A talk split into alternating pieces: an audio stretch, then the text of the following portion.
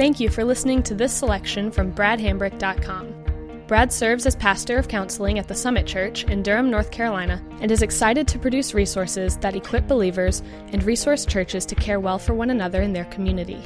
We pray that this serves you well, and we hope that you'll consider utilizing other resources from bradhambrick.com for your personal growth and ministry endeavors.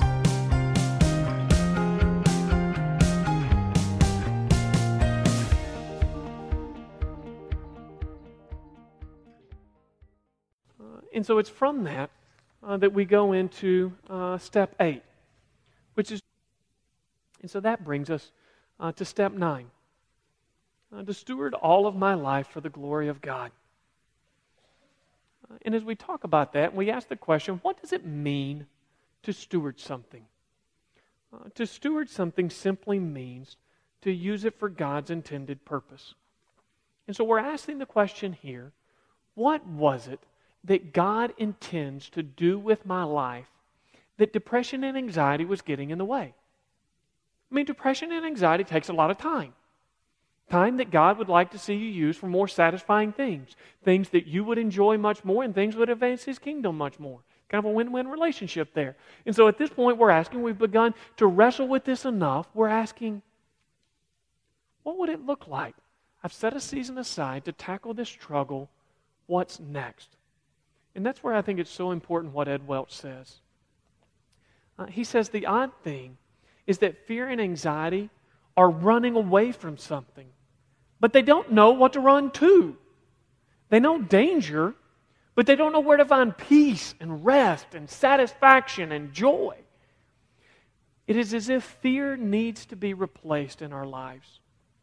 And it is replaced by a simple question not that the journey has been easy, but it's replaced by a simple question What does my Father, the King, want me to do now? The goal is not the alleviation of anxiety so much as it is the pursuit of God's purposes. If God's ways meant an increase in fear and anxiety, so be it. But of course, the opposite is true. As we apply the gospel of peace, we will know peace. And so, again, the picture as we get to this point in the journey, when we have struggled with something for a long time, our focal point becomes what we are running from. Any of you play chase when you were a kid? You know, again, where you play tag? Um, there's kind of two ways you can play the game of chase.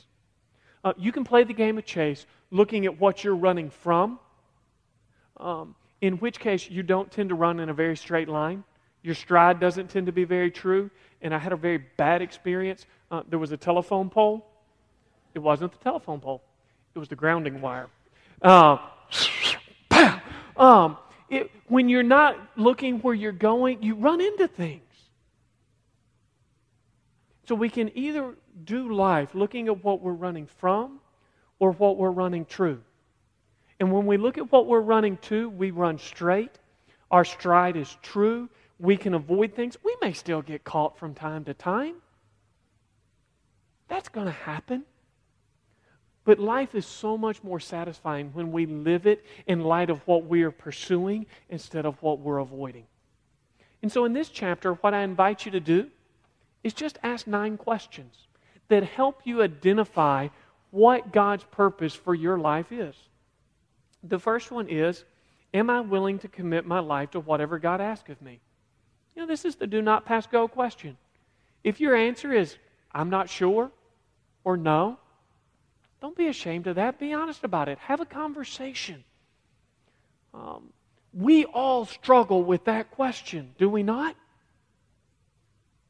And so let's be honest, but that is the lordship question, and it's the one that's the entry gate to the other questions. And we ask questions like, What roles has God placed me in?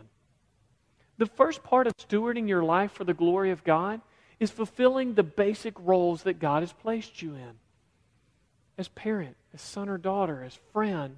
Uh, what, are, what are those basic roles that, that you can fulfill better? What are my spiritual gifts? Uh, what are the groups of people? Maybe an age group, a struggle, a career that, that I'm particularly burdened for. And I just say, my heart goes out to this. What am I passionate about? What are the things that when I get engaged with this, it is a net emotional win, not a net emotional loss. You've picked up on, for me, that's coaching. Anytime I'm out on the field with those kids, that is a net emotional win for me. Those are things that I'm passionate about. I want to leverage that for the glory of God. But it only makes sense that if I'm struggling with depression and anxiety, I want to engage with those things that I'm passionate about. What are the talents and abilities that God has blessed you with? What are your unique life experiences? Where do my talents and passions match up with the needs in my church and community? And then finally, how would God have me bring these things together to glorify Him? You know, the idea that I want you to grasp God is not putting you on the sideline until you deal with your depression or anxiety. God doesn't view it as a handicap, as a disability. He wants to use you in the process of overcoming and use everything that is developed in the process of learning uh, how to manage these emotions well to be part of what He uses to make your life satisfying uh, to you personally and productive for His kingdom. And I think so often this subject has become stigmatized in such a way that we just lose sight of that. And I hope this presentation has been a part of removing that. And so, just a couple of closing thoughts. Ed Welch, he says, if you're willing to be trained by it, expect depression to be a good teacher. This doesn't mean you should seek it out. And it certainly doesn't mean you shouldn't try to alleviate it. But most people who are willing to be taught by suffering look back uh, and are grateful. Not for the suffering, but for some of the treasures and jewels that came out of that, that they would say, yeah, I, those things were very valuable. And Leslie Vernick, we will never be transformed into a different person. But we can, with God's help, become the best version of ourselves, which is the person that God created us to be. There is nothing about the experience of depression and anxiety that prevents us from fulfilling everything that God made us to be when He knit us together uniquely in our mother's womb. There is nothing about the experience of depression and anxiety that when God said He foreset good things that we would do before the foundation of time, that we would walk in those things, and that was there is nothing about the experience of depression and anxiety that would preclude us or disqualify us from those things. And so, what I would like to do as we conclude is just pray. Pray for every one of us and those that we might use this resource uh, in caring for. Uh, that the byproduct would not just be relief, not just what we are seeking to avoid, but a very satisfying sense of what we are pursuing. That even on days when we experience depression and anxiety, there would be facet of those things that we could say, today was good, uh, that I was able to enjoy it. And so, if you would, pray with me. Lord, we come to you, and we are so relieved that we can come to you with sadness.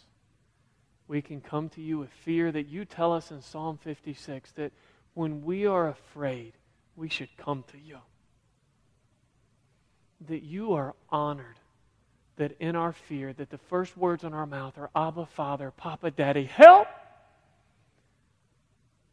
You don't take that as an insult. You take that as a recognition that you are the source of our life and hope. And Lord, we pray that you would give us the emotional freedom that that brings that when we experience depression and anxiety, that it would not be compounded by a false sense of shame. That we would be able to come to you with that. That we would know that you are with us, that you are for us.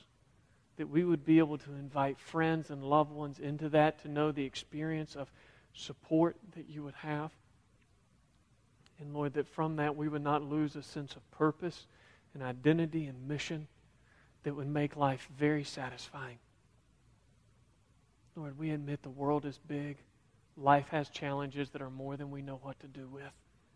And so we come to you in faith, saying, We believe, help our unbelief.